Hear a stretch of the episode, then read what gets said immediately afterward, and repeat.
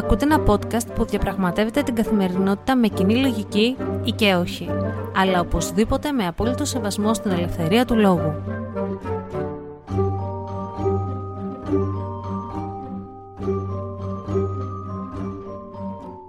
Καλημέρα σας ή καλησπέρα σας, γιατί δεν ξέρω τι ώρα ακούτε αυτό το podcast.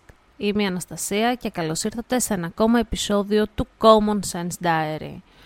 Είναι σήμερα Τετάρτη, 23 Αυγούστου, 8 η ώρα το απόγευμα που γράφω. Κλασικά μπορείτε να ακούσετε τα μηχανάκια να περνάνε απ' έξω. Κάνει απίστευτη ζέστη καθώς έχουμε δεύτερο κύμα καύσωνα. Περιμένουμε το χειμώνα να έρθει πώς και πώς. Η Ελλάδα συνεχίζει και καίγεται, όλος ο κόσμος συνεχίζει και καίγεται και ο Καναδάς κάηκε και παντού έχουμε φωτιές. Και δεν θέλω να σχολιάσω τις φωτιές τόσο πολύ. Δεν θέλω να μπω λίγο σε αυτό το τρυπάκι των συνωμοσιολόγων που όλοι πιστεύουν ότι τις φωτιές τις βάζουν οι μετανάστες, τις φωτιές τις βάζει κάποιος άλλος για κάποια συμφέροντα, για να χτίσουν βίλες, τις βάζει ο ΣΥΡΙΖΑ για να κατηγορήσει τη Νέα Δημοκρατία ή εποχή κυβέρνησης ΣΥΡΙΖΑ τις έβαζε η Νέα Δημοκρατία για να κατηγορήσει τον ΣΥΡΙΖΑ και όλα αυτά. Απλά πρέπει λίγο να ανοίξετε τα μάτια σας και να διαβάσετε κι εσείς, γιατί Ούτε εγώ το γνώριζα αυτό, αλλά τα δάση μέσα από τη φωτιά αναγεννώνται. Γι' αυτό υπάρχουν δέντρα, δείτε τα πεύκα με τα κουκουνάρια, τα οποία οι καρποί τους είναι έτσι διαμορφωμένοι ώστε να μπορούν να εκτινάσονται και να αναφυτεύονται και να αναγεννώνται. Όλα έχουν ένα τέρμα, ένα σημείο λήξης, ένα τέλος. Έτσι γίνεται και με τα δάση, όπως γίνεται με όλους τους ζώντες οργανισμούς. Χωρίς να θέλω να ξεπλύνω τους εμπριστές ή αυτούς που βάζουν φωτιές παράνομα, αλλά θέλω λίγο να κρούσω το κόνδωνα του κινδύνου, γιατί πλέον ζούμε σε μαύρες εποχές, σε μεσαίωνες, που κατηγορούμε ανθρώπους ανυπόστοτα, θεωρώ τις περισσότερες φορές. Και θέλω να μιλήσω για μια είδηση που με σόκαρε, και θα σας την διαβάσω από το ατόφια, από το cnn.gr. Λοιπόν, ο τίτλος του άρθρου είναι «Φωτιά στην Αλεξανδρούπολη, πολίτες συνέλαβαν μετανάστες και τους κλείδωσαν σε τρέιλερ αυτοκινήτου». Το γύρο του διαδικτύου κάνει τις τελευταίες ώρες ένα βίντεο το οποίο τραβήχτηκε στον Εύρο και σε αυτό φαίνονται κάτοικοι της περιοχής να συλλαμβάνουν μετανάστες που βρίσκονταν στην περιοχή και να τους κατηγορούν για τις φωτιές. Ο άντρας που τραβάει το βίντεο αναφέρει ότι πρόκειται για 25 κομμάτια. Κομμάτια. 25 κομμάτια. 25 άνθρωποι ήταν 25 κομμάτια τα οποία βρίσκονται κλειδωμένα στην καρότσα ενός τρέιλερ. Μάλιστα, κατηγορεί τους μετανάστες για τη φωτιά στην Αλεξανδρούπολη, ενώ στο μανιφέστο του ακούγεται να λέει τα εξής. Κοιμόμαστε. Μία βόλτα από τη χιλή και έχω φορτώσει 25 κομμάτια. Έχω μέσα στο τρέιλερ. Οπ, βλέπετε. 25 κομμάτια τα μπιπ. Έχει γεμίσει όλο το βουνό. Όλο το βουνό έχει γεμίσει μπιπ την τρέλα τους μέσα. Αυτοί είναι ορκισμένοι να μας κάψουν. Γεμάτα τα πουρνάρια, παντού. Αυτό σας λέω, οργανωθείτε. Βγείτε όλοι να τους μαζέψουμε, θα μας κάψουν. Αυτό σας λέω μόνο. Αυτό μου θυμίζει και λίγο Κούκλουξ Κλάν. Όλο αυτό το αφήγημα, όλο αυτό το λογίδριο. Δεν ξέρω σε εσάς τι θυμίζει, αλλά η Κούκλουξ Κλάν μου έκανε έντονη την εμφάνισή της εδώ. Να σημειωθεί ότι μετά το σάλο που ξέσπασε, άντρες της ασφάλειας Αλεξανδρούπολης προσήγαγαν στην υποδιεύθυνση ασφαλείας της πόλης τον ιδιοκτήτη του οχήματος. Σύμφωνα με την Ελλάδα, πρόκειται για αλλοδαπό υπήκο, ενώ πέραν αυτού προσήχθησαν και κρατούνται δύο ημεδαποί, οι οποίοι φέρονται να συμμετείχαν στη σύλληψη των μεταναστών. Όπως σημειώνει η Ελλάδα, και οι τρεις παραπέμπονται στην ελληνική δικαιοσύνη. Ακόμη στην ίδια ανακοίνωση τονίζεται ότι το συμβάν σημειώθηκε το απόγευμα της Τρίτης πλησίων της Αλεξανδρούπολης, ενώ μέσα στο τρέιλερ κρατούνταν παράνομα 13 παράτυποι μετανάστες Συριακής και Πακιστανικής καταγωγής. Η ελληνική αστυνομία επαγρυπνά και σε συνεργασία με τις υπόλοιπες κρατικές αρχές επιχειρεί εντατικά και συστηματικά για την αποτελεσματική φύλαξη των συνόρων και την εξάρθρωση των εγκληματικών κυκλωμάτων διακίνησης παράτυπων μεταναστών μεριμνώντας παράλληλα για την τήρηση της νομιμότητας και αποσκοπώντας το δραστικό περιορισμό του προβλήματος, προστίθεται στην ανακοίνωση. Ακόμα η ανακοίνωση επισημαίνει ότι κατά τη διάρκεια του Αυγούστου η Ελλάδα αποτρέπει κατά μέσο όρο στον Εύρο περίπου 900 ημερησίως παράνομης εισόδους στη χώρα μας και και συλλαμβάνει εκατοντάδες διακινητές. Η Ελλάδα είναι κράτος δικαίου με ισχυρό δημοκρατικό κεκτημένο και ανθρωπιστική παράδοση. Η αυτοδικία δεν είναι ανεκτή σε καμία έκφανσή της, καταλήγει η Ελλάδα. Και τώρα θέλω να μιλήσω, δεν θα μιλήσω ως μετανάστρια που ήμουν στην Αμερική, δεν θα μιλήσω για τους Έλληνες της Αμερικής. Νομίζω έχω αναφερθεί σε πάρα πολλά επεισόδια τόσο αυτού του podcast όσο και της εκπομπής που έκανα στην Αμερική στο Χάρτινο Τσίρκο που έλεγα για την ιστορία των Ελλήνων που αξίζει να την ψάξετε και να την βρείτε. Οι Έλληνες πήραν υπηκότητα μετά το 1928 στην Αμερική. Πήγαιναν ορδές οι μετανάστες, ήμασταν κατάπτυστοι. Η Ku Klux Klan εκτός από τους μαύρους κυνηγούσε και τους Έλληνες, γιατί έχω πει για τον Fairchild που το 1910 είχε έρθει στην Ελλάδα για να καταλάβει αν οι Έλληνες είμαστε λευκοί ή μαύροι και κατέληξε ότι είμαστε σε μια κατηγορία ενδιάμεση. Οπότε, αφού δεν είμαστε ούτε λευκοί ούτε μαύροι, μας κάνει πάρα πολύ καλούς εργάτες και μας δέχτηκαν και όλα αυτά. Και σας ε, προτείνω να πάτε να ακούσετε τα παλιότερα επεισόδια και αν δεν θέλετε να ακούσετε τα παλιότερα επεισόδια, στείλτε μου ένα μήνυμα να μιλήσουμε, γιατί το έχω ψάξει πάρα πολύ το θέμα. Ο παππούς μου ήταν μετανάστης στην ε, Αμερική, πήρε την, ε, την Αμερικάνικη υπηκότητα, αφήνοντας πίσω την ελληνική, γιατί τότε δεν χρειαζόταν να έχει δεν μπορούσες να έχεις δύο υπηκότητες. Και αυτή τη στιγμή όμως δεν θα σας μιλήσω για όλο αυτό, γιατί έχω επεκταθεί πάρα πολλές φορές. Έχει βγάλει γλώσσα μου μαλλιά που λένε. Θα σας μιλήσω σαν τη μητέρα ενός παράνομου παιδιού στην Ελλάδα. Ναι, γιατί η Άλκηστη αυτή τη στιγμή έχει μόνο την Αμερικάνικη υπηκότητα και αυτή τη στιγμή τυπικά είναι παράνομη στη χώρα. Δηλαδή και το δικό μου το παιδί θα κινδύνευε να μπαγλαρωθεί από κάποιον και να μπει μέσα σε ένα βανάκι και να το τρέχουν. Και θα μου πείτε να σα εκκινδυνολογήσει, γιατί και εσύ και ο μπαμπάς σα είστε Έλληνες, οπότε είναι εν δυνάμει Ελληνίδα και αν τρέξετε τη διαδικασία με τα χαρτιά θα τα πάρει τα χαρτιά της και την κάνει άλλη κατηγορία ανθρώπου. Και τώρα θέλω λίγο να ακούσετε τη σκέψη που μόλις σας παρέθεσα μπροστά σας. Μιλάμε για κατηγορίες ανθρώπων. Ανάλογα με το στάτους που έχει ένας άνθρωπος, πάει και στην α, β, γ ή ω κατηγορία. Είμαστε στην εποχή του 2023, όταν πριν από 50 χρόνια οι περισσότεροι πίστευαν ότι θα έχουμε πτάμενα αυτοκίνητα και αυτή τη στιγμή μπαγλαρώνουμε ανθρώπους και τους συμπεριφερόμαστε σαν να είναι ζώα. Και σε κάποιες περιπτώσεις τα ζώα φερόμαστε και καλύτερα, χωρίς αυτή τη φράση να θέλω να δεν θέλω να την παρερμηνεύσουμε και να πούμε ότι δεν αξίζει τα ζώα να φερόμαστε καλά. Όλοι και όλα και όλες πρέπει να έχουμε ίσα δικαιώματα ένας άνθρωπος για να διασκήσει μία χώρα με τα πόδια, να ταλαιπωρηθεί, πάει να πει ότι κάτι τον σπρώχνει. Δεν σημαίνει ότι είχε όλες τις ανέσεις, τις ανέσεις στη χώρα που ζούσε και αποφάσισε μια ωραία πρωία «Α, να περιπλανηθώ μέσα στα στενά του Εύρου», «Α, να πληρώσω ε, διακινητές, σωματέμπορους, ώστε να μπορέσουν να μου περάσουν για να έχω ένα καλύτερο μέλλον εγώ και τα παιδιά μου». Μιλώντας ως μητέρα, καμία μάνα δεν θα έβαζε το παιδί της σε αυτή τη διαδικασία να κινδυνεύει η ζωή του. Το έχουμε πει πολλές φορές, αλλά νομίζω ότι πρέπει να επαναλαμβάνουμε τα ευκόλους εννοούμενα, τα αυτονόητα.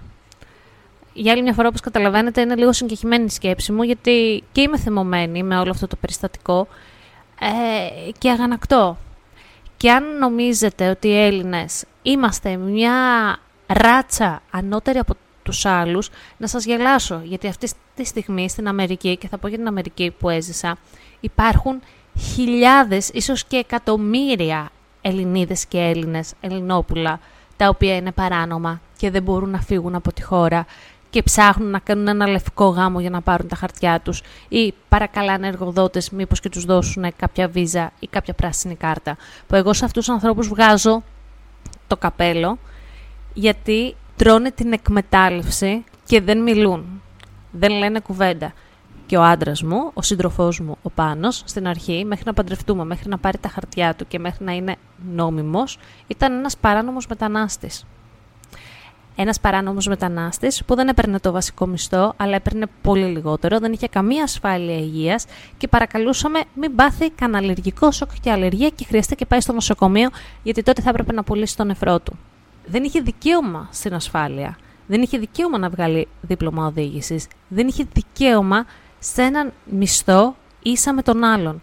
Επειδή δεν είχε τα χαρτιά του. Και ξέρετε τι άλλο έξω έχουν κάνει π.χ. οι Αμερικάνοι. Έχουν βγάλει και τα tax ID που είσαι παράνομος, δεν έχεις κανένα δικαίωμα, αλλά πληρώνεις φόρους στο κράτος. Αν θέλουμε λοιπόν να σκεφτούμε λίγο πιο σφαιρικά δεν είναι αυτοί καλοί και οι άλλοι κακοί. Δεν υπάρχουν καλοί και κακοί. Μάλλον, ναι, υπάρχουν καλοί και κακοί. Οι διακινητές και αυτοί που εκμεταλλεύονται τον ανθρώπινο πόνο. Και αυτοί που βγάζουν όλα τους τα κόμπλεξ πάνω σε ανθρώπους οι οποίοι είναι αδύναμοι. Γιατί αν αυτοί οι άνθρωποι είχαν δύναμη στα χέρια τους, κανένας δεν θα τους πείραζε και κανένας δεν θα τους έκανε τίποτα. Φυλάσσουν τα σύνορα, καταλαβαίνω ότι μια χώρα δεν πρέπει να είναι ξέφραγο αμπέλι και να μπαίνει ο καθένας μέσα, γιατί μαζί με τα χλωρά έρχονται και ξερά και καταλαβαίνετε πολύ τι εννοώ.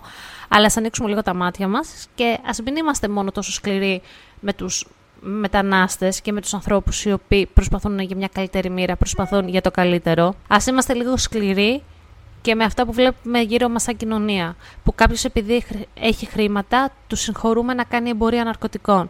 Που κάποιος επειδή έχει χρήματα, τους συγχωρούμε το γεγονός να είναι το κογλίφος. Που κάποιος επειδή έχει χρήματα, τους συγχωρούμε πολλά.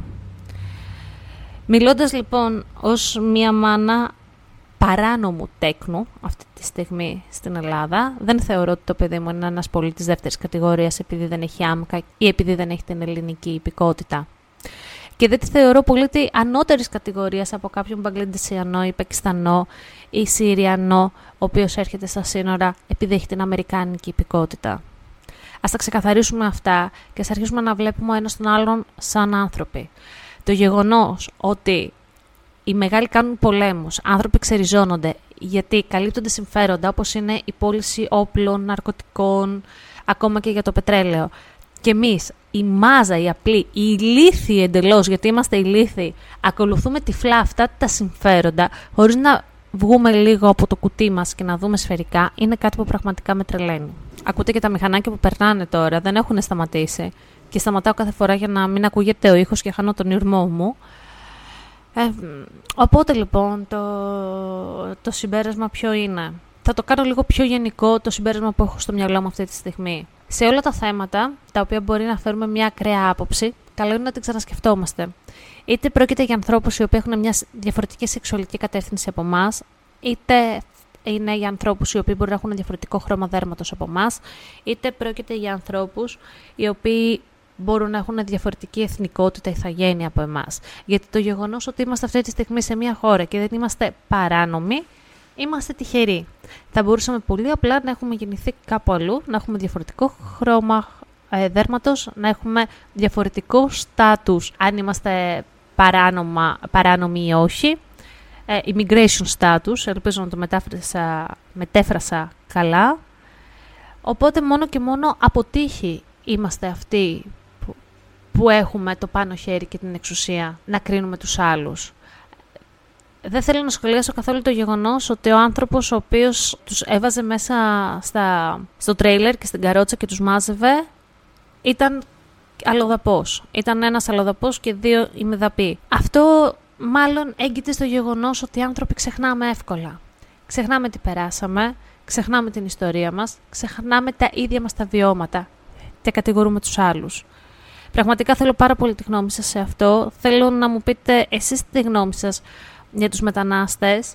Θέλω να μου πείτε εσείς τη γνώμη σας για την ε, παγκόσμια πολιτική σκηνή.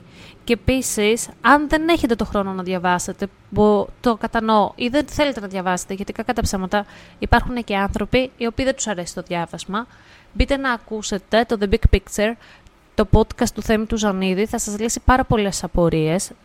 Ε, και πράγματα τα οποία δεν ξέρετε θα σας ανατινάξουν το μυαλό. Για παράδειγμα, εγώ δεν είχα καμία ιδέα για την προπαγάνδα που έκανε η Ρωσία ε, σχετικά με τον εμβολιασμό και, τα και τον COVID και άλλα πολλά. Μπείτε να το ακούσετε. Ανοίξτε τα μάτια σας, τα αυτιά σας και τα μυαλά σας, γιατί κάποια στιγμή κάπου πρέπει να δώσουμε ένα τέλος. Κάπου όλη αυτή η τρέλα πρέπει να σταματήσει. Και αντί να πηγαίνουμε πίσω, 15.000 βήματα, να πηγαίνουμε μπροστά. Ε, σε άλλα νέα λίγο πιο προσωπικά και λίγο πιο ευχάριστα μετά από αυτό τον κικαιώνα σκέψεων είναι ότι είμαι πάρα πολύ χαρούμενη γιατί αυτό το Σάββατο 26 Αυγούστου παντρεύεται ο Θοδωρής, ο κουμπάρος μου, τον είχα παντρέψει με την Ελένη στην Αμερική και είναι πάρα πολύ όμορφο όταν οι δικοί σου άνθρωποι ενώνουν τις ζωές τους και είσαι και εσύ μέρος αυτού του πάρτι και της αγάπης και της ζωής και όλο αυτού του Καταλαβαίνετε τι θέλω να πω. Θα χορομπουλήξουμε, θα περάσουμε ωραία. Ελπίζω να δω από κοντά και τον Αντώνη και τον Λευτέρη, τους επίκους έφηβους που πάντα κάτι γίνεται και όταν είμαι εγώ σε ένα μέρος, αυτή δεν είναι.